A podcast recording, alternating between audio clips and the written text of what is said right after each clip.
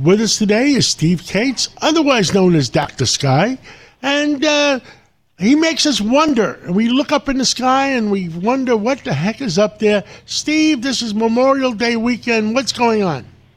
Well, good morning, John. Happy Sunday to you and a happy Memorial Day. As we celebrate, we don't say happy. We say it in the sense of remembering those that served our country, and I do appreciate that moment in time, too, to share it. But, John, we talk about from the world of astronomy something called supernova. And people think they know about these things, and astronomers particularly have analyzed some things. And we find out that there's really two types of supernova. What is a supernova? It's basically, one of them is when an old star, very large, can't process nuclear fuel, it has what would be called like an astronomy in terms of like a heart attack in the world of astronomy. The star collapses. And we find out, John, just this week, big news, a galaxy 21 million light years away called the Pinwheel Galaxy. I've observed it in telescopes. It's something you need a telescope for. There's a supernova there that exploded. It's called SN2023IXF, for those that want the technicals. So what does it mean? It's actually the brightest supernova that we've seen in a distant galaxy for so long. But people may be scratching their heads saying, well, how does that affect us? Well, John, the most brilliant supernova ever in history that we know of, recorded mankind history, happened in the year 1006 AD, when a star in a southern constellation called Lupus, visible in the northern hemisphere, only 7,500 light years away, exploded. It was the brightest object in the sky, almost as brilliant as a half a moon. And it was a little different type of supernova called a type 1A, in which two stars collide, let's say, to keep it simple.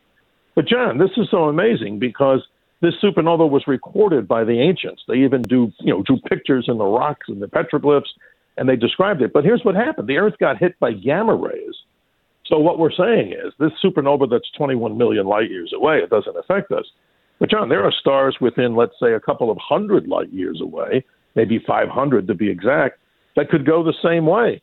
So aren't we lucky that we don't have one, but we're kind of well overdue for a big supernova near the sun. Isn't that amazing? That is amazing, and it's just, I paused there for a second to think about it, what else is going on? I mean, I love these things that you tell us on a Sunday morning because it just expands the mind. Absolutely. And closer to home, John, we were talking about supernova. About a year and a half ago, there was this giant volcano that exploded underneath the ocean. It was called the Hunga Tonga Super Volcano. Well, it was imaged by weather satellites. And why we're talking about it is it actually caused what's called a giant plasma bubble. It sent electrical energy. It went around the Earth many, many times, and it actually caused an interference with the upper atmosphere called the ionosphere. Now, we talk every week, basically, or every other time we talk about the sun here on the show, on the Cats Roundtable. We talk about the power of the sun causing, all this changes to the atmosphere. But this explosion of the volcano, John, actually caused an interruption in the Earth's upper atmosphere, which is even more amazing. But we continue on with these great mysteries, and I promise the mystery as we do each week. How about this one? We really don't know enough about the internals of the Earth. We think we do. Now, if we look in southern Canada, or maybe the mid-part of Canada, there's this big bay called the Hudson Bay. For thousands of years, maybe even more, there was this giant glacier that covered much of North America, 2 miles thick. Well, now, John, they're saying since the glacier melted, it probably pushed rocks deeper into the Earth. And what's so important about this, it's called the gravity anomaly. In other words, less mass, less gravity. So if you go up to that area, you're not going to maybe 5 pounds lighter, but it does affect other things here on the Earth, which is very interesting. And there's another field off of Brazil called the South Atlantic Anomaly. Now, that one they think is caused by a big bubble of matter, like material that comes out of the Earth to change and warp the magnetic field. But this one in the Hudson Bay, the mystery is, how the heck did that really form? Some say the rocks were pushed into the Earth, thus there's a change of gravity, but from physics, less mass, less gravity. What an amazing story, at least I think so. Well, it is amazing, and look, it is. They say that the Bermuda Triangle, there might be a magnetic anomalies there that cause airplanes to be deals strangely with their instruments. And they also, like the St. Pete, Tampa area where we talked about, where there's no hurricanes hit St. Pete, Tampa. And the Indians believed there was an old sacred burial ground. Well, I think it's a magnetic anomaly. So when the hurricane hits towards St. Pete, Tampa, it either zigs left or zigs right. Absolutely, John. My point is, and you're explaining it very well, too, about what's going on out there, obviously. But the point is, as much as we study the outer universe, you know, millions, billions of light years away, we still really don't know what's really underneath our ocean, really understand what's deep inside the Earth's core. And all these mysteries that we bring to the audience here on the Cats Roundtable every Sunday, it's just so fascinating to share this with people. And we always remind people to look up into the sky. Dr. Sky always reminds what? Always remember to look, keep your eyes to the skies. But this week, John, if people look out into the sky just after sunset, high in the northwest is Venus. Amazing, beautiful, brilliant planet. You can't miss it, even if you're in downtown, let's say Manhattan, or in big cities, wherever the Cats Roundtable is heard, far and wide.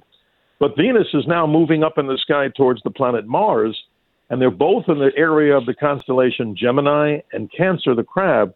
So you can see one planet that's closer in, that's Venus, than the Earth, and one planet that's farther out. This is amazing stuff.